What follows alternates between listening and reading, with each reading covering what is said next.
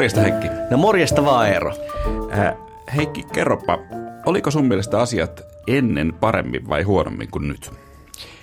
No se varmaan riippuu siitä, että miten pitkälle pitää mennä ajassa taaksepäin. Monen mielestä vaikka 90-luvulla moni asia oli varmaan paremmin kuin nyt, mutta jos mennään vaikka toisen maailmansodan aikoihin, niin silloin toi väite ei kyllä päde. No, pakko olla samaa mieltä, mutta nyt kun sanoit tuon 90-luvun, niin jäi vähän kiinnostamaan.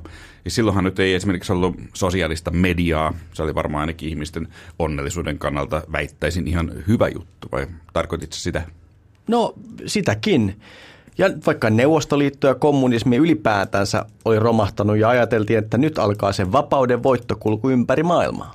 Niin kyllä mä muistan, että mäkin ajattelin vähän näin, että, että kyllä tämä tästä. Silloin mä muistan, että esimerkiksi tällainen yhdysvaltalainen filosofi Francis Fukuyama, oli muukin varmaan muistaa, hän esitti kirjassaan historian loppu ja viimeinen ihminen tällaisen väitteen, että liberaali demokratia, niin että se tulee väijäämättä leviämään ympäri maailmaa.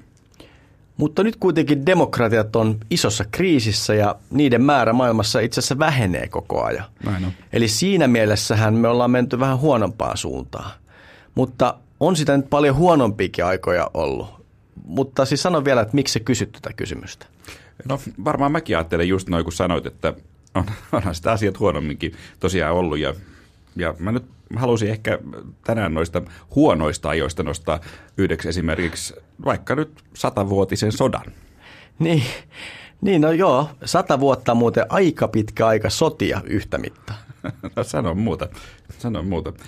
Ja tähän niin kuin varmasti kaikki tiedätte, tai jos ette tiedä, niin nyt kuulette, niin sehän oli satavuotinen siis pitkälti Ranskan alueella käyty sarja sotia ja satavuotisen sodan osapuolina oli Englanti ja Ranska.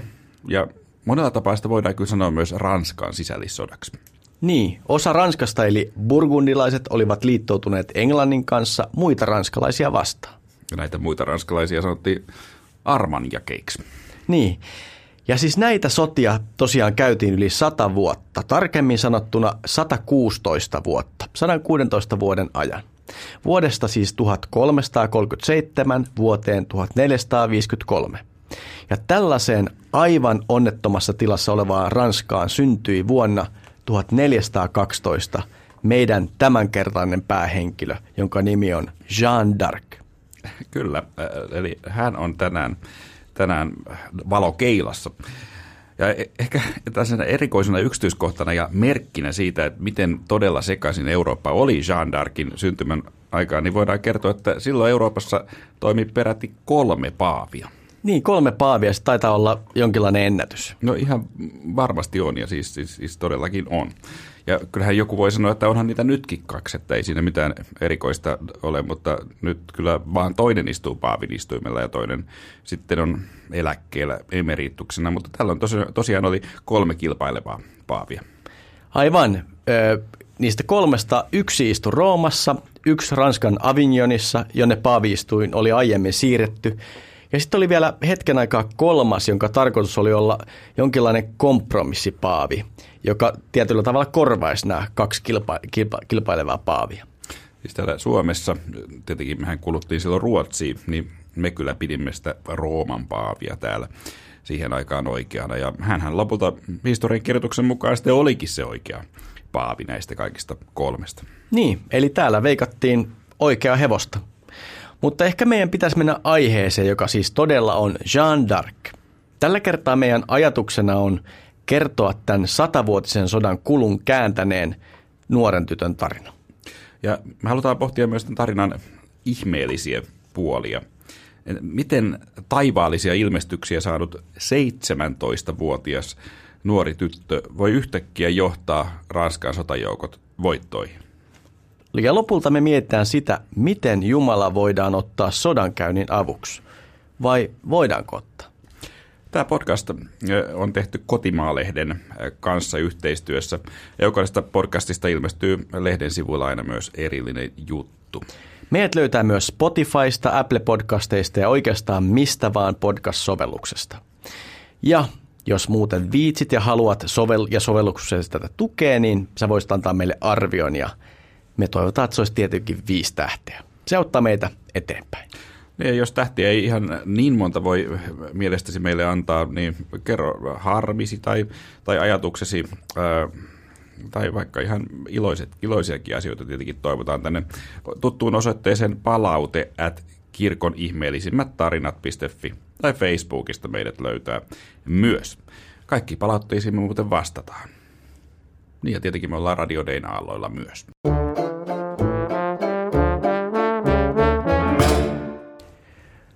Mutta aloitetaan alusta ja kerrotaan, kuka oli Jean d'Arc. Ehkä yksi syy siihen, tai voi olla yksi su- suurin syy siihen, että minkä vuoksi hänestä on tullut niin tunnettu ja suosittu, on, että verrattuna oikeastaan kehenkään muuhun keskiaikaiseen henkilöön, niin hänestä tiedetään aivan valtavasti. Tämä johtuu siitä, että hän joutui kaksi kertaa oikeuteen. Kerran eläessään ja kerran kuoleman jälkeen. Ensimmäisessä oikeudenkäynnissä hänet tuomittiin ja toisessa tuomio kumottiin. Ja näistä oikeudenkäynnistä on jäänyt jäljelle oikeuden pöytäkirjat. Ja nämä pöytäkirjat, ne sisältää valtavan määrän paitsi Jean d'Arcin kuulusteluja myös todistuspuheenvuoroja aikalaisilta. Ja just sen takia Jeanista piirtyy niin tarkka kuva. Mutta aloitetaan. Jean syntyi oletettavasti vuonna 1412 Domremiin kylässä itäisessä Ranskassa, joka silloin oli englantilaisten vallassa. Hän alkoi jo 13-vuotiaana nähdä ja kuulla ilmestyksiä Jumalalta, tarkemmin arkienkeli Mikaelilta, pyhältä Katarina Sienalaiselta ja pyhältä Margareetta Antiokialaiselta. Jean todisti näitä ilmestyksiä tai ääniä varsin usein, siis pari-kolme kertaa viikossa osassa niistä Jeania kehotettiin ihan yksinkertaisesti vain käyttäytymään hyvin ja käymään säännöllisesti kirkossa, mutta Jeanin kannalta tärkeämpi asia oli, että nämä ilmestykset kutsui häntä pelastamaan hätää kärsivän Ranskan armeijan englantilaisten käsistä. Ilmeisesti usein juuri arkkin, arkkienkeli Mikael kertoi hänelle sen, että hänen täytyisi lähteä auttamaan Ranskan kruunun perillistä, joka tällöin piti hoviaan Chinonin kaupungissa tämä rintamakilinja kulki Loire-jokea pitkin siten, että englantilaiset oli sen pohjoispuolella ja pohjoisin ranskalaisten hallussa oleva kaupunki oli Orleans, joka oli Jeanin tarinan kannalta keskeinen paikka. Loppuvuonna 1428, kun Jean oli 16 vanha, hän alkoi vihdoin toimia. Hän lähti läheiseen Vaucouleurin kaupunkiin pyytämään sikäläiseltä sotilaskapteenilta Robert de Baudricourtilta – että tämä antaisi hänelle sotilasjoukon, joka veisi hänet kruunun perillisen luo. Ensimmäisellä kerralla Jean naurettiin ulos, mutta hän ei antanut periksi. Ja alkuvuonna 1429 hän palasi ja kertoi de Baudricourtille, että oli saanut ilmestyksen, jonka mukaan juuri sinä päivänä Ranskan joukot oli kokeneet suuren tappion. Ja jos häntä ei päästäisi lähtemään, niin tällaisia samanlaisia tappioita tulisi useita. Tällä hävityllä taistelulla on muuten aivan mainio nimi. Tätä kutsutaan sillien päiväksi. Joo. Siinä tota, ranskalaiset yrittivät saada haltuunsa englantilaisille joukoille paastonajaksi tarkoitetun sillilasti. Niin, niin siis tietenkin, koska paastoaikaan ei saanut syödä lihaa, vaikka, vaikka sitten olit armeijassa, niin ei, ei lihaa paastoaikana. Tuosta paastoamisesta olisi muuten kiva tehdä joskus oma jakso. Kyllä. Kristitythän on ollut tosi kovia paastoamaan ihan kautta aikoja. Niin, olihan Jeesuskin. Totta, mutta tässä sillien päivässä kävi niin, että englantilaiset sillikuskit asettivat sillivaununsa puolustusasetelmaa ja löivät Ranskan joukot. Näin sinne kävi. Ei sitä muuten kyllä mielellään ottaisi selkäänsä sillikuskeilta. No ei, ei, ei, ei missään nimessä, ja, mutta jos miettii, että aika harvassa on muuten ne tahot, joilta mielellään ottaisi selkää. No sekin on totta. Vaikka ne sillikuskit taisi olla kyllä ihan sotilaita. niin se on totta. Hauskempi on kyllä ajatella, että ne oli sillikuskeja. Mm-hmm. Mutta joka tapauksessa, kun tieto tästä äh, sillien äh, päivästä tuli äh, Vaucouleurin Robert Barricorin luo, niin siis, eli, eli Jean oli aivan oikein ennustanut tämän tappion, niin Robert vakuuttui Jeanin vilpittömyydestä ja antoi tälle miesjoukon saattamaan tämän sinne Chinonin kruununperillisen luo. Aivan. Myös äh, Vokolörin asukkaat oli innostuneet Jeanin näystä ja hankkivat tälle hevosen ja vaatteet matkaa varten. Nämä vaatteet oli muuten miehen vaatteet. Pitäkää se mielessä, koska se on lopputarinan kannalta tärkeä. Kyllä. Matka oli vaarallinen, sillä sotilasjoukon piti ylittää vihollislinjat, mutta he pääsivät kun pääsikin kuninkaan luokse. No sitten Jean sinne todella siis pääsi ja kuten voi arvata, niin kruununperillinen oli alkuun hieman epäileväinen tästä Jeanista. No ehkä voi aloittaa vielä kertomaan siitä, että raskalaisten tilannehan oli siis todella kurja. Tämä Orleanin kaupunki oli englantilaisten piirittämä lähes joka puolelta. Ja jos Orlean olisi kaatunut, niin englantilaisilla olisi aidosti ollut tie auki kokona, koko eteläiseen Ranskaan. Kruununperillinen nimeltään Karle VII oli ymmärrettävästi hieman ymmällään 17-vuotiaan maalaistytön tarjoutuessa hänen palveluksensa. Varsinkin kun tuo palvelus ei nyt ollut ihan mikä tahansa palvelus. No ei, ei, ei ollut. Jean oli nimittäin todella ilmestyksissä saanut tiedon, että hän tulisi vapauttamaan Orleanin englantilaisten piirityksestä. Ja lisäksi Jean kertoi kuning, kuninkaalle, tai siis kruunun perilliselle, että hänen tehtävänsä oli johdattaa Kaarle Reimsin kaupunkiin kruunattavaksi, siis kuninkaaksi.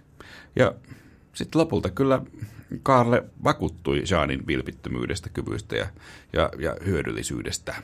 Mm, mutta ennen Kaarle katsoi parhaaksi kuitenkin viedä Jeanin papiston kuulusteltavaksi. Jean väitti saaneensa taivaallisen valtuutuksen työlleen, joten papisto piti tutkia, onko Jean huijari. Niin. Mitäs, mitäs muuten luulet, että miten vaikka sanotaan Sanna Marin reagoisi, jos häntä nyt tulisi auttamaan 17-vuotias neitsyt? No älä, älä nyt. Muista, että Sannahan antoi just paikkaansa yhden päivän ajaksi 16-vuotiaalle lukiolaiselle Aava Murrolle. Mutta siitä me varmaan ollaan tyytyväisiä, että tässä Suomen pääministerin viran täyttämisestä ei neitsyttä ilmeisesti kysytty. No kyllä ehdottomasti, ehdottomasti ollaan, se ei missään nimessä olisi asiallista, mutta 1400-luvulla moni asia oli toisin ja myös tämä. Eli Jean, joka itsekin kutsui itseään neitsyeksi, niin tämä hänen neitsyys todella tutkittiin silloin ja todettiin, että kyllähän todella oli neitsyt. Niin. Onhan tämä vähän hämmentävää. Kun tätä asiaa oikein miettii, niin kyllä pitää sanoa, että me eletään Eero aika toidella, toisenlaista aikaa kuin 1400-luvulla. Se on kyllä totta. Että kun se, että me tässä nyt puhutaan nuorten tyttöjen neitsyydestä, niin se tuntuu jotenkin monella tapaa väärältä. Jotenkin on sellainen pelko, että meidät ilmiannetaan jollekin MeToo-sivustolle. Ihan vain, että me puhutaan tästä. Niin, niin nimenomaan. niin se on, se, se on ihan totta, toivottavasti näin ei käy. Mutta, mutta e, e, toisaalta se on ehkä ihan, siis on siis tähän aikaan näiden hämmentävää, mutta ehkä jotenkin ihan ymmärrettävääkin, että kristinusko siis korost, on korostanut historiassa neitsyyttä. Mm. Siis erityisesti Marian neitsyyttä todella paljon, koska sehän nyt on kuitenkin siis valtavan tärkeä asia kristityille ollut kautta aikojen, että Jeesus syntyi neitseestä. Ja koska Maria on kristiuskossa Jeesuksen äitinä ja, ja Jumalan synnyttäjänä, niin kuin ortodoksit kutsuvat, kunnioitettu, kunnioitettu enemmän kuin ketään muuta ihmistä, niin ehkä se on ihan luonnollista ollut historiassa, että neitsyys on noussut jollain tapaa pyhyyden mittariksi. Vai mitä sä oot mieltä? Niin. No tasa-arvostahan tämä ei ole, vaan erityisesti me nyt puhutaan naisten neitsyydestä. Niin, kyllä. kyllä. Ja siis Marian kuvana varmaankin on ajateltu. Niin. Mutta ei ole tasa-arvosta, se on, ihan, se, on, se on kyllä varmaan selvä. Mutta tämä epätasa-arvoisuus nyt ei varmaan rajoitu kristinuskoon. Mä yksi päivä tässä mietin esimerkiksi muslimien paratiisikäsitystä ja siihen liittyy tämä uskomus, että näitä marttyyreja paratiisissa odottaisi 72 neitsyttä. Niin mä en kyllä koskaan ole kuullut, toki en ole alan asiantuntija, että, että mitä sitten marttyyreiksi pääseville naisille sitten uskotaan tapahtuman, että odottaako heitä vastaavasti myös 72 miesneitsyttä, niin en tiedä, en tiedä onko näin. Voi olla Heikki, että me nyt päästään jollekin toisellekin sivustolle kaksi kärpästä yhdellä podcastilla, niin en tiedä, pitäisikö meidän lopettaa tästä mennä asiaan. Eh- ehkä se on nyt, ehkä se on ihan hy- hyvä idea, Tero. Mutta ehkä toi, se nyt oli kiinnostava ajatus, että jos joku tietää, mitä islam tästä asiasta opettaa, niin voisi ehkä laittaa palautetta. Juuri niin. niin käsitellään se niin. Mä e- ehdin muuten tässä välissä katsoa, kun sä, sä eksyt tuohon toiseen, toiseen aiheeseen, että itse asiassa metoo.fi ja metoo.com-sivustot on vielä internetissä vapaina. Ihan vaan sillä, että ainakaan semmoisille sivuille me ei jouduta, onneksi. No se on hyvä. Se on hyvä. Tämä, tämä pieni kivi vierähti kyllä nyt sydämeltä. Mutta nyt jos kuulija koit sydämessään tarpeen perustaa oman Mitsu-sivuston, niin se on mahdollista näiden nettiosoitteiden alla. Mutta mehän jäätiin siihen nyt, kun mennään ihan oikeasti takaisin asiaan, että Jean d'Arc vietiin pappien kuulusteltavaksi. Ja Jean vietti täällä pappien kuulustelussa kolme viikkoa ja sai papeilta kirkkaat arviot. Äh, siis he sanoivat, että Jeanista ei löydetty mitään pahaa. Löydettiin vain hyvyyttä, nöyryyttä, neitseellisyyttä, hartautta rehellisyyttä ja yksinkertaisuutta. Tämä siis tältä kuninkaan järjestämältä pappien neuvostolta ihan hmm. hyvä tarvosanta. Ja näiden testien jälkeen Karl VII sitten lopulta vakuuttui siitä, että Jean d'Arc oli nainen tai tyttö paikallaan johtamaan Ranskan joukkoja. Niin, ja sitä e- ehkä osaltaan selitti se, että Karlhan ei historialla ollut vielä kuningas, vaan vasta kruunun perillinen, josta käyttiin arvonimeä Dauphin. Aiemmin tässä sodan aikana Troin rauhansopimuksessa oli sopittu, että Englannin kuninkaan pojasta tulisi Ranskan kuningas, ei siis Karlesta. Että hän oli jäänyt tavallaan osattomaksi siitä kruunusta. Niin. Ja kun muistetaan, että Jean oli saanut arkkenkeli Mikaelta tehtäväkseen nyt myös viedä Karlen kruunattavaksi Reimsiin, niin Karlesta Jeanin suunnitelma saattoi kuulostaa oikein hyvältä, koska totta kai hän halusi itse kuninkaaksi. Kyllä. Jos katsoo näitä Jeanin äh, patsaita ja kuvia, niin usein hän on siinä miekka kädessä. Voidaan ehkä kertoa tänne hauska anekdootti, mikä liittyy myös tähän kohtaan, että miten Jean löysi miekkansa. No ehdottomasti. Siis hänen äänensä kertoo hänelle, että miekka olisi Saint Catherine de Fierbois alttarin takana maahan kätkettynä. Ja siellä kaivettiinkin esiin ruosteinen miekka. Jeanin kuulustelupöytäkirjoissa kertoo, että siellä pöytäkirjassa kerrotaan, että ruoste kuitenkin irtosi miekasta tosi helposti. Niin, erikoinen juttu tuokin, mutta, mutta jälleen – Siis ehkä kannattaa muistuttaa se, kun tämä tuntuu tällaiselta jonkinlaiselta ikään kuin keskiaikaiselta Disney-sadulta, tai kaikki mitä kerrotaan, että meillä on kuitenkin nämä kuulustelupöytäkirjat, niin. missä lukuisat ihmiset siis todistavat, että nämä asiat, mistä nyt puhutaan, olisivat tapahtuneet. Että sekin on ihan kiinnostavaa. Aivan. Mutta nyt päästään tähän Jeanin elämään varmaankin huippuhetkeen, hänen lyhyen elämänsä huippuhetkeen, nimittäin siihen, että miten hän päätti Orleanin piirityksen. Kuningas oli antanut Saanin johdattaa sotajoukkoja, joka lähti Orleanin länsipuolella olevasta Blois-nimisestä kaupungista. Tässä oli noin 400-500 sotilasta tässä joukossa ja sen tehtävä oli viedä piiritettyyn Orleanin kaupunkiin tosiaan avustustarvikkeita. Ennen kuin tämä joukko oli lähtenyt liikkeelle, niin Jean lähetti englantilaisille komentajille viesti, jossa hän käski heitä vetäytymään. Jos he eivät vetäytyisi, hän itse tulisi ajamaan heidät pois. Ja allekirjoitukseksi hän kirjoitti nimekseen yksinkertaisesti Lapusel, jonka se voi kääntää suomeksi joko neidoksi tai neitsyöksi. Niin, kyllähän se saattaa ajatuksia herättää, kun saat tällaisen uhkauksen nimenomaan neitsyöltä. No, ei sitä varmaan sodankäynnissä ihan, ihan joka päivä tapahdu, että kyllä se varmaan ajatuksia, tosiaan ajatukset herää. Ei, mutta kuten voi hyvin arvata, Ranskan armeijan komentajat ei ihan purematta nielet sitä, että 17-vuotias tyttö olisi voinut komentaa armeijaa. Jean oli sitä mieltä, että Orleanssi olisi pitänyt mennä Luorioen pohjoislaitaa pitkin ja hyökätä siellä oleskelevien englantilaisten kimppuun saman tien. No komentajat oli varovaisempia ja salaa häneltä lähtivätkin liikkeelle joen etelälaitaa pitkin.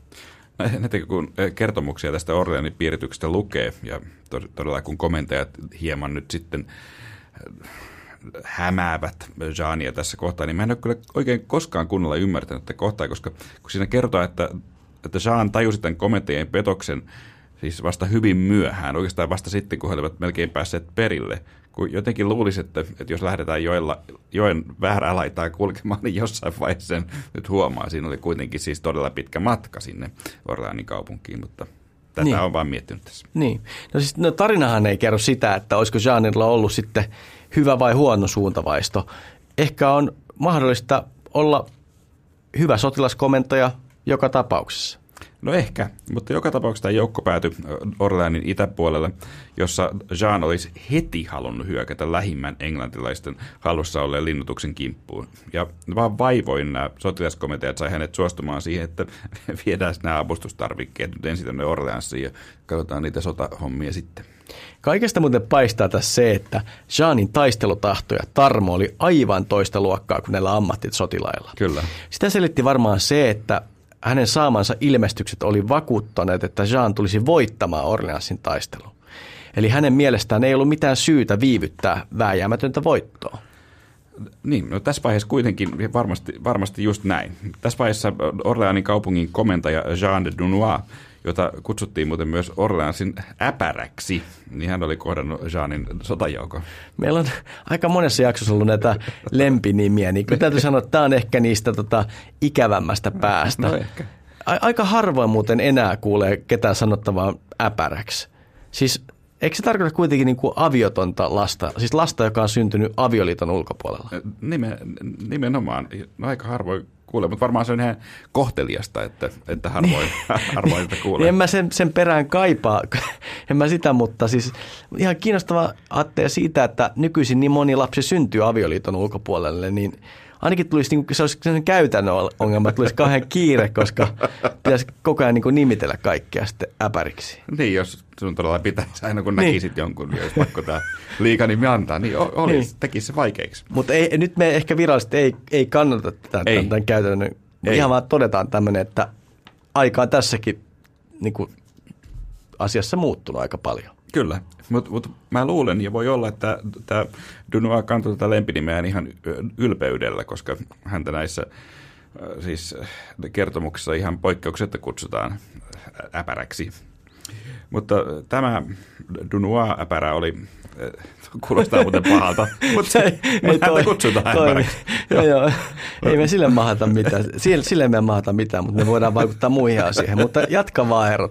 Tätä, jatka vaan. No niin, no jo, kyllä. Että, että Dunua oli lähettänyt kaupungista siis laivoja ja avustu, avustustarvikkeet ja Jean ja puolet sotejoukosta lastattiin näihin, näihin laivoihin. Siis mm. Orleanhan on tällä todella tämän Luorjoen varrella. Joo.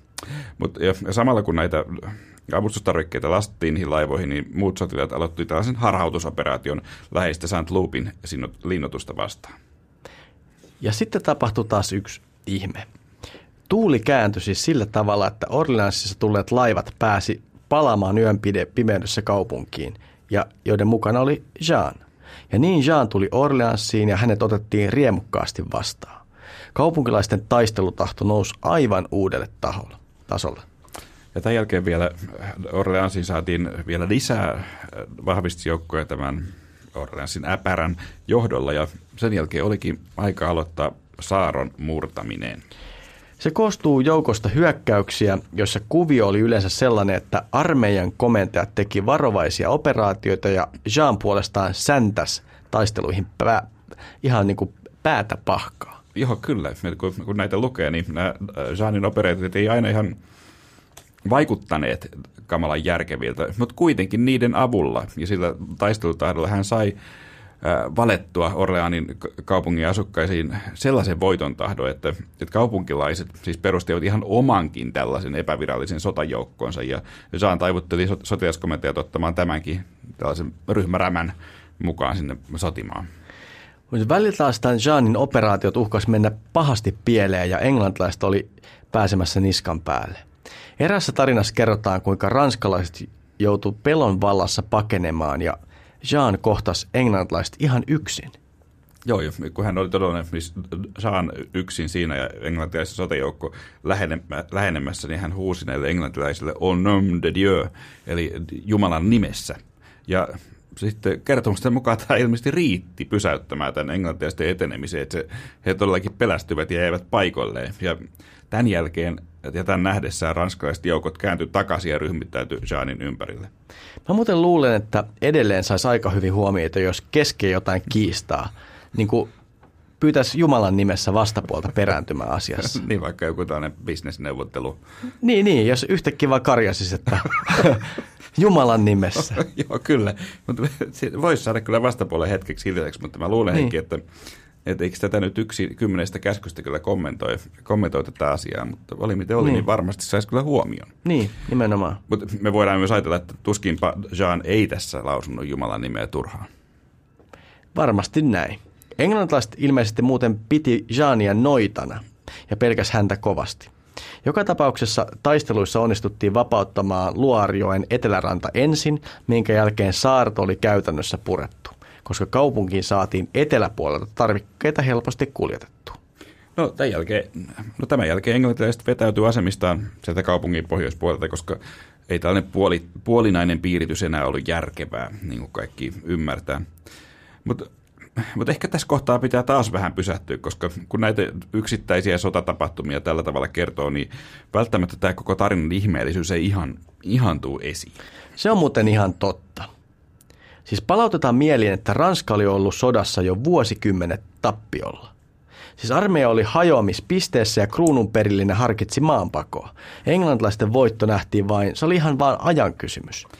Ky- kyllä, että mitään toivoa oikeastaan tilanteessa ei ei kukaan nähnyt. Ja, ja on näin, että jos Orlean olisi kaatunut, niin englantilaisten joukot olisi melko hyvin voinut varssia lähes kenenkään estämättä siis hyvin pitkälle Etelä-Ranskaa. Ja sitten yhtäkkiä tänne sodan keskipisteeseen Orleansiin astelee 17-vuotias tyttö, joka kääntää koko sodan kulun.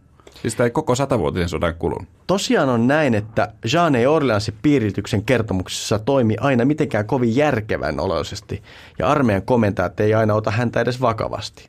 Erässäkin kertomuksessa hän on nukkumassa päiväunia, kun armeija on lähtenyt hyökkäämään. Ja, ja uskomatonta se, että kun hän herää, niin Jean harmistuu siitä, että häntä ei ollut mukaan. Eli armeija oli lähtenyt ilman häntä. No, mitä tapahtuu? Jean juoksee armeijan perään ja liittyy taisteluun. Mutta kaikesta huolimatta sitäkin voi ajatella, että oliko Jean vaan tällainen ranskalaisten innoittaja, mm. että kun ajatellaan, että tällainenkin nuori tyttö täällä nyt on, että, että yritetään nyt vielä viimeisen, viimeisen kerran. Et, et, tämä kruununperillinen niin hän uskoi Jeanille ihan aidosti valtaa näiden sotajoukkojen komentamiseen. Että hän ei ollut vaan tällainen nuori tyttö, joka siellä juoksi pitkin poikin, vaan hänellä mm. oli valtaa niiden sotajoukkojen komentamisessa. Mm. Ja sitten varmaan voidaan sanoa, että nimenomaan tämä Jeanin epäortodoksinen ja hullunrohkea sotimistapa, niin se saattoi olla just se, mitä Ranskan ahdingossa olleet sotajoukot tarvitsi. Niin, kuin, niin usein meidän jaksoissa tämä olennainen kysymys on se, jonka mä esitän nyt Eero sulle, niin oliko nämä Orleansin tapahtumat sun mielestä ihme? No oli, olihan ainakin tosi ihmeellisiä. Ja tietenkin se, että, että niitä edelsi nämä kaikki näyt, jotka sitten siellä toteutuivat, niin no, toki voi varmaan ajatella, että ehkä ne jopa olivat ihme. Mm. Ja ei, ei maailmanhistoria varmaan tunne toista samanlaista sankaria. Siis aidosti ei varmaan tunne. Aivan. Tarkena, tarkena vähän, mitä se tarkoittaa sillä. No ajatellaan nyt, siis mikä, jos aloitetaan siitä, että mikä Jean oli. Että hän oli tällainen maalaistyttö, siis todella nuori. Ja, ja siis todella tyttö. Mm. Ja kaiken lisäksi hän oli lukutaidoton. Niin se, että hän ylipäänsä pääsi tähän asemaan, lukutaidoton maalaistyttö armeijan joukkojen ko- komentajaksi, ja vielä onnistui siinä tehtävässään, niin se on todella erikoinen asia. Se on totta. Ja olipa tyttö tai ei, niin Jean oli mitä ilmeisimmin sukupuolestaan riippumatta nuorin sotajoukkueen ylinkomentaja maailmassa koskaan. Joo. Ja Jean oli aiemmin kahteen otteeseen vakuuttanut tekevänsä ihmeen Orleansissa, ja tämä voitto nähtiin tänä ihmeenä. Mutta Jeanin tarinahan ei pääty tähän, vaan Orleansin vapauttamisen jälkeen hän olisi heti halunnut marssia kruununperillisen kanssa Reimsiin, jotta taisi voinut kruunata kuninkaaksi. Mutta tässäkin hetkessä Jean oli yksin kaikkia muita sotilaskomentajia vastaan. Nämä muut olisi halunnut käyttää tätä voiton tuoman momentumi ja marssia joko Normandiaan tai suoraan Pariisiin, joka olisi voinut heidän mielestä olla sotilaisesti fiksumpaa. Mutta Jean ei tähän suostunut, vaan hän halusi mennä kruunaamaan kuninkaan Reimsissä, joka oli siis se perinteen mukainen kuninkaan kruunaamiskaupunki. Niin ja tässä, tässä on syytä katsoa ehkä vähän Ranskan karttaa. Eli ne, jotka tässä vaiheessa kar- kaivaa ka- Ranskan kartan esiin, niin siis tällainen operaatio alkaa tuntua hyvin oudolta. Reimsi on Orleansista lähes kaksi kertaa niin pitkä matka kuin esimerkiksi Pariisiin. Mutta Jean oli saanut ilmestyksissään tehtävän ja sen mukaan kuningas piti viedä Reimsiin. Ja Jean sai, kun saikin muut taivuteltua sen kannalle, että sotajoukko marssi Reimsiin. Kyllä, tämän marssin siinä on yksi keskeinen tapahtuma nimeltään Patain taistelu ja siinä ranskalaiset löi Englannin äh, armeijan tavalla, josta se ei enää koko sodassa sitten siis toipunut äh, ennalleen. Tästä tältä voittoiselta matkalta tai marssilta sinne Reimsiin on mutta tällainen aika jännä tarina, jossa Jean suuttui armeijaa seuranneille prostituoidulle ja hyökkästen kimppuun ja siinä hötäkässä samalla rikko miekkansa.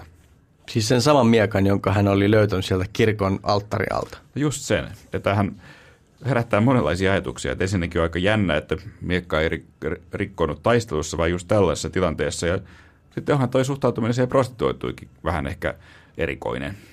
Janista kerrotaan, että hän esimerkiksi vihasi sitä, kun sotilaat kiroili, ja tästä hän läksytti heitä useasti. Ja prostituoidun poisajamisessa oli kyllä varmaan ihan samasta asiasta. Sotilaat oli Janin ajatuksissa Jumalan asialle ja siihen ei sopinut kiroilu eikä prostituoiden kanssa vehtaaminen. Niin, miksi nämä on ihan hyviä elämänohjeita muuten meille kaikille? Että vältä kiroiluja ja prostituoiden kanssa vehtaamista. Se on, se on totta. Nimenomaan. Se on totta. Nimenomaan. Mutta nythän me päästään siihen, että kruunun perillinen, eli silloiselta arvonimeltään Dauphin, kruunattiin Ranskan kuninkaaksi. Ja sitten kaikki arkkienkelin Jeanille antamat tehtävät oli tavallaan jo hoidettu.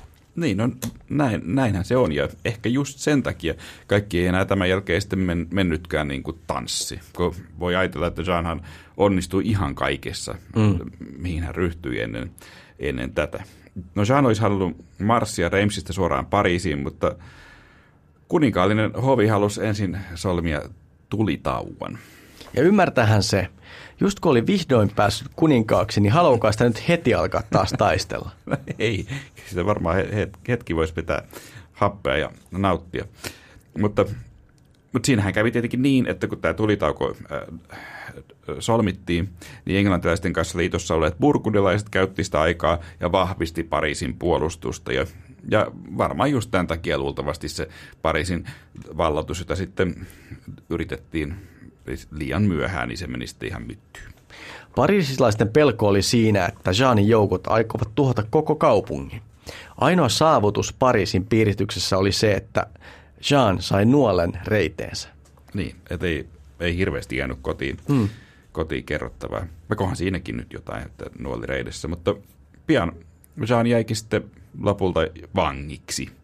Hän oli mukana joukossa, joka hyökkäsi Compiègne nimiseen kaupunkiin ja joka oli just näiden burgundilaisten hallussa. Mutta siellä vastuttajat yllätti Jeanin ja hänet tosiaan otettiin kiinni. Hänet vietiin vangiksi läheiseen Börivuorin linnaan. Jean yritti paeta sieltä useita kertoja. Ja tämä on ihan uskomaton tarina. Esimerkiksi kerran hän hyppäsi linnan 21-metrisestä tornista. Ja oletettavaa kyllä hän loukkaantui pahasti. Niin, 21 metriä aika se on aika korkea. Se on korkea. Torni. Tähän on tällainen Disney-satutyyppinen, että hänellä niin. ei ollut, niin kuin tähkäpäällä ei ollut niin pitkää tukkaa. Niin. Että sitä Eikä ollut taikamattoa. ei, ei. mutta mut hän tosiaan loukkaantui aika pahasti, oli kai kolmen päivää syömättä, kun oli niin kipeä. Mutta sitten kun häneltä kuulustelussa kysyttiin, että miksi hän hyppäsi, niin hän kertoi, että Pyhä Katariina ilmestyksessä oli päivittäin kieltänyt häntä hyppäämästä – mutta sitten hän kuitenkin hyppäsi, kun hän koki sen tilanteen niin ahdistavaksi, että kukaan ei ollut häntä käskenyt, mutta vain kieltänyt.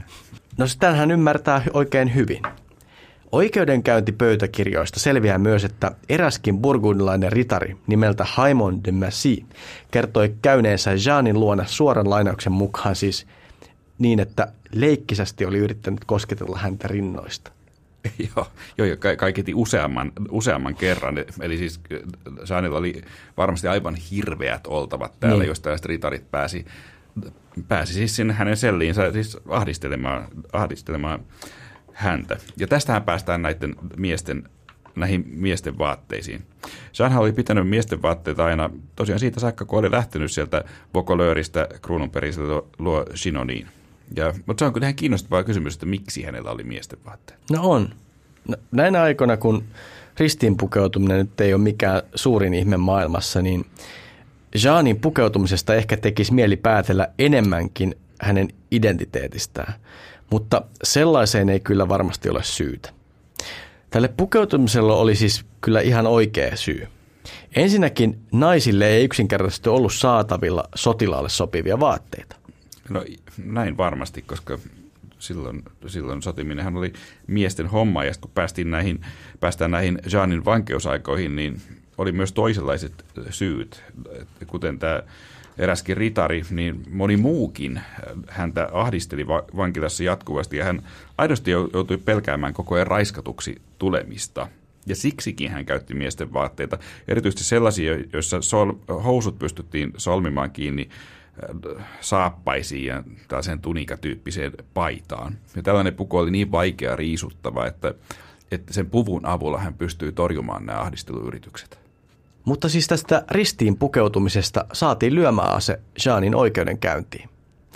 Hänet nimittäin tuomittiin lopulta harhaoppisena. Ja harhaoppisena nimenomaan tämän ristiin pukeutumisen vuoksi. Ja jos joku miettii, että miten tämä nyt voi harhaoppia olla, Niin toki tämä oikeudenkäynti, oikeudenkäynti, jossa hänet toimittiin, se oli täysin poliittisesti motivoitunut, eikä nyt kukaan voi ajatella, että kyseessä olisi mikään moderni puolueeton oikeudenkäynti, mutta löytyi tällainen peruste kyllä raamatusta tälle harhaoppisuudelle, nimittäin viidennestä Mooseksen kirjasta luvusta 22, jakesta 5, jossa sanotaan, että nainen ei saa pitää yllään mitään miehen asuun kuuluvaa, eikä mies saa pukeutua naisen vaatteisiin – Jokainen, joka niin tekee, on iljetys Herralle, teidän Jumalallenne. Ja tämä oli se peruste tälle harhaapelle. Tämä on muuten aika tiukkaa tekstiä näin 2020-luvulta käsin katsottuna. Ja teologis- no. tai niin kuin jos miettii teologisestikin, niin tämä herättää aika monenlaisia ajatuksia, mutta ehkä me jätetään nämä kuitenkin jonkun toisen jakson aiheeksi. Mutta joka tapauksessa tuohon raamatun kohtaan tässä oikeudenkäynnissä viitattiin. Ja, ja siihen, että Jean oli toistuvasti langennut tähän samaan syntiin. Ja tämän vuoksi Jean kuoli marttyyrinä Roviolla vain kaksi vuotta Orleansin tapahtumien jälkeen. Niin hänen lyhyen elämänsä nämä loppupuolen kärsimykset, niin ne ei kuitenkaan vieneet Jeanilta hänen uskoaan. Että tämä on aika dramaattinen kuva, eli hänen tulee hänen teloituksestaan, missä hänen viimeisen toivensa mukaisesti niin nämä telottajat pitelee roviolla palavan Jeanin kasvojen edessä krusifiksiä. Että se olisi se viimeinen asia, minkä hän mm. eläessään näkee. Eikö se ole rankka? On. Jean muuten on, ei ole kovin yllättävää, mutta hän on Ranskan suojeluspyhimys. Hänet tosin kanonisoitiin vasta reilu sata vuotta sitten. Joo, ja ehkä senkin voi kertoa, että pyhimykseksi julistamiseen tarvitaan aina ihmeitä. Ja Jeanin katsottiin saaneen myös silloin 1800-luvulla niin pyhimyksestä usein ajatellaan, että he kanavoivat näitä ihmeitä siis nimenomaan kuolemansa jälkeen ää, myös. Ja erikoista kyllä kaikki nämä ihmeet, jotka katolinen kirkko totesi tapahtuneeksi, ne jollain tavalla liittyy haavoihin ja haavojen paranemiseen. Johtuisikohan se siitä, että Jeanin tämä Jean haavoittu niin useita kertoja taistelussa. Et sen takia. Niin itsekin. No voihan se olla. Mutta ehkä sellainenkin kysymys tässä nyt herää, mitä tuossa alussakin sanottiin, että mitä, mitä tullaan käsittelemään, että mitä nyt sitä, että jos tämä 17-vuotias Jean, hän nyt, jos ajatellaan, että hän nyt sai sodan käyntiin tällä tavalla apua Jumalalta, niin kyllä sitä pitää miettiä, tai voi miettiä, että miten Jumala ylipäänsä valitsee puolensa sodassa. Ja miksi Jumala auttoi just Jaania ja Ranskaa tässä tilanteessa? Toi on, toi on kyllä tosi kiinnostava kysymys. Kun, siis pitää kuitenkin muistaa, että tässäkin sodassa oli kaksi kristittyä valtiota vastakkain. Niin tota, ainakaan se kristinusko ei voinut olla se syy. Niin, ehkä, no ehkä sitä voi aloittaa purkamaan osin sitä tätä vyyhtiä, että että millainen sodankäynti ylipäänsä sitten on kirkon mukaan oikeutettua? Se on hyvä, hyvä lähestymistapa. No, Suomen evankelis-luterilainen kirkko toteaa, että sota voi tulla kyseeseen vain äärimmäisenä ja viimeisenä puolustuskeinona suuremman pahan ehkäisemiseksi, mikä siis merkitsee esimerkiksi hyökkäyssodan kieltämistä. Niin, ja Saanhan tietenkin oli, oli silloin katolinen, silloin ei mitään uskonpuhdistusta ollut edes tapahtunut hänen aikanaan, niin silloin voisi tutkia myös katolisen kirkon katekismusta ja, ja tässä nykyisessä versiossa siellä, siellä määritellään myös oikeutetun sotilaallisen puolustautumisen tarkat ehdot, ehkä vähän jopa tarkemmin. Ja niitä on esimerkiksi hyökkäjän aiheuttaman vahingon suuruus ja muiden estämiskeinojen mahdottomuus. Näiden ajatusten pohjalta Jeanin sota varmaankin oli oikeutettu sota. Mm. Tosi Englannin puolelta sota ei ehkä sitten ollut oikeutettu. Niin, kai se voi ajatella, että englantilaiset kävi sitten hyökkäyssotaa ja oli siellä Ranskan niin. maaperällä. Niin. Mutta mutta ei Jumala nyt varmaan ihan jokaiseen oikeutettuun sotaan tällä tavalla puutu, tai ei puutu. Senhän me nyt varmaan voidaan niin. samalla tavalla ainakaan. Vaikka kyllähän sodassa tapahtuu kertomusten mukaan siis paljon ihmeitä kuulee, mitä moni on sodassa todistanut. Siis Suomenkin sodissa. Niin ehdottomasti. Siis, jos mä itsekin mietin, niin tämä aihe koskettaa mua ihan sillä tavalla henkilökohtaisesti, että mun oma isoisa palveli jatkosodassa rintamalla ja vaikka hän kuoli siis yli 25 vuotta sitten, niin mä muistan yhden tarinan, mitä hän useasti kertoi, niin mä muistan sen tosi elävästi edelleen. Okei, okay. siis mikä, mikä tämä oli? No, mun ukin piti käydä toimittamassa joku asia toisessa asemapaikassa, joka oli kävelymatkan päässä. Sitten jossain kohtaa tie haarautui niin kuin kahdeksi poluksi, joista mun isoisä lähti, valitsi toisen ja lähti kävelemään sitä. Sitten kun hän oli hetken kävellyt tätä polkua, niin hän tunsi, että joku tarttu häntä olkapäästä – veti häntä takaisin siihen risteykseen, missä hän oli valinnut sen toisen polun. Ja kuka tämä sitten oli? Niin, joka veti niin. häntä.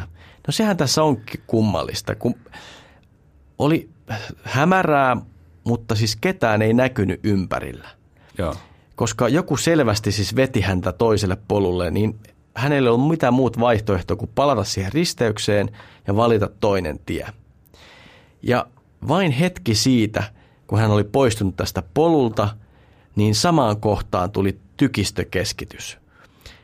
Ja mun isoisä lensi ilmassa tässä paineen johdosta, mutta hänelle ei käynyt mitään. Eli jos hän olisi jatkanut tätä ensimmäistä polkua, niin hän ei olisi varmaan jäänyt kertomaan tätä tarinaa lasten lapsille. Eikä varmaan suokaa olisi olemassa. niin, niin, aivan. En ole ajatellut noin, mutta niinhän se on, on myös. Niin, mutta mitä sä, mitä sä itse Heikki ajattelet, että mikä se oli, joka tätä äh, ukkiasi veti, että oliko Jumalan käsi vai enkelin käsi vai mikä se oli? Niin, no mä en muista mitä nimeä hän itse tai nimitystä hän siitä itse käytti, mutta, mutta mä uskon, että hän ymmärsi, että se on ilman muuta enkeli tai, tai Jumalan käsi – mutta mä huomaan, kun mä kerron tätä tarinaa, niin mä huomaan, että mä en ole koskaan kyseenalaistanut sitä. Enkä osaa oikein kyseenalaistaa vieläkään, koska niin totena se kerrottiin. Ehkä pitää uskoa siihen, että isoisä auttoi sama taho, joka oli Jaaninkin tukena. Tai jos me uskotaan yhtään mitään tästä Jaanin kertomuksesta, niin ei tämä nyt, tämä tarina, minkä mä just kerroin, niin vetäminen olkapäästä oikealle tielle, niin ei se nyt tunnu niin kummaselta ihmeeltä. Onhan tässä Jeanin tarinassa paljon enemmän vielä ihmeitä. Niin, vaikka olihan toikin nyt ihmeellinen tarina. No on, on se ihme. Ihan joka, niin. joka päivä on se ihme. Ja, ja kyllä se selvästi osoittaa, että tällaisia ihmeitä näköjään siis tapahtuu sodissa. Mutta varmaankaan siitä ei voi päätellä, että Jumala, Jumala olisi aina auttamassa oikeutettua sotaa käyvää valtiota, koska onhan nyt tietenkin sellaisiakin esimerkkejä valtavasti, että nämä oikeutetut sodat on hävitty. Onhan sekin, niin. No tottahan se on. Eli tässä nyt varmaan ei päästä mihinkään muuhun kuin tällaiseen kuluneeseen fraasiin, että, että eh, Jumala auttaa niitä, jotka auttavat itseään. Niin, no se on kulunut, mutta mä, mäkin olen jotenkin kyllä sitä aina, aina tykännyt tuosta niin. fraasista jollain tavalla. Mutta ehkä voi ottaa tähän vielä, kun puhutaan sodankäynnistä, niin voi ottaa tämän nationalismin teeman myös. Että kyllähän tämä Jeanin tarina on tietenkin Ranskassa kääntynyt aika usein myös nationalismin käyttöön. Niin ja ehkä se ei ole aina niin kuin viisasta, koska kyllä mun käsittääkseni Jumala rakastaa kaikkia ihmisiä yhtä paljon. Ei esimerkiksi ranskalaisia niin kuin pikkasen enemmän kuin muita ihmisiä. Niin kyllä, joo. Että kyllä siinä varmaan ollaan aina väärässä, jos, jos Jumala otetaan nationalismin käyttöön. Se on, se on, se on ihan varmasti mm. näin. Ja, ja ehkä siitä nyt se ajatus voisi olla, että Jumala siis varmasti vihaa sotaa yleisesti, koska siinähän hänen nämä luomansa rakkaat ihmiset joutuvat isojen kärsimysten keskelle. Niin. Mutta hei, nyt altaa olla lopussa, niin mitä meidän pitäisi Jeanista nyt siis ajatella? Kun olihan hänen tarinassa Ranskan sotajoukkueen johdossa todella ihmeellinen. Niin, oli. Ja varmaan voidaan palata siihen, mistä lähdettiin, että, että erityisen ihmeelliseksi sen tekee se, että Jeanista tiedetään niin paljon. Ja sen takia tällä tarinalla on verrattuna tosi moneen muuhun näin vanhaan keskiajan tarinaan, niin yllättävän paljon tällaista totuuspohjaa tässä on. Niin, on helppo nopeasti vaan kuitata Jean jollain tapaa mielenvikaiseksi hurmahengeksi, mutta fakta on se, että hän käänsi sodan kulun tilanteessa, jossa kaikki toivo oli mennyttä. Ja kyllä mun on todella vaikea uskoa, että kaikki tämä olisi tapahtunut vain sattuman kautta. Ja vaikka tämä on todella vähän niin kuin satua ja fantasia kuulostaa siltä, mutta niin se on tosiaan monen todistajan vahvistama. Niin. Siis kummankin oikeudenkäynnin pöytäkirjoissa lukemattomat ihmiset todistaa tästä. Ja ei ole varmaan sen takia ihme, että Jean d'Arc on innoittanut niin monia ihmisiä kohta jo 600 vuoden ajan. Ja taisi Jean nyt ihan vähän innoittaa meitäkin tänään, Heikki. Niin, ja paitsi meitä, niin toivottavasti se innosti myös sinua, meidän rakas kuuntelija.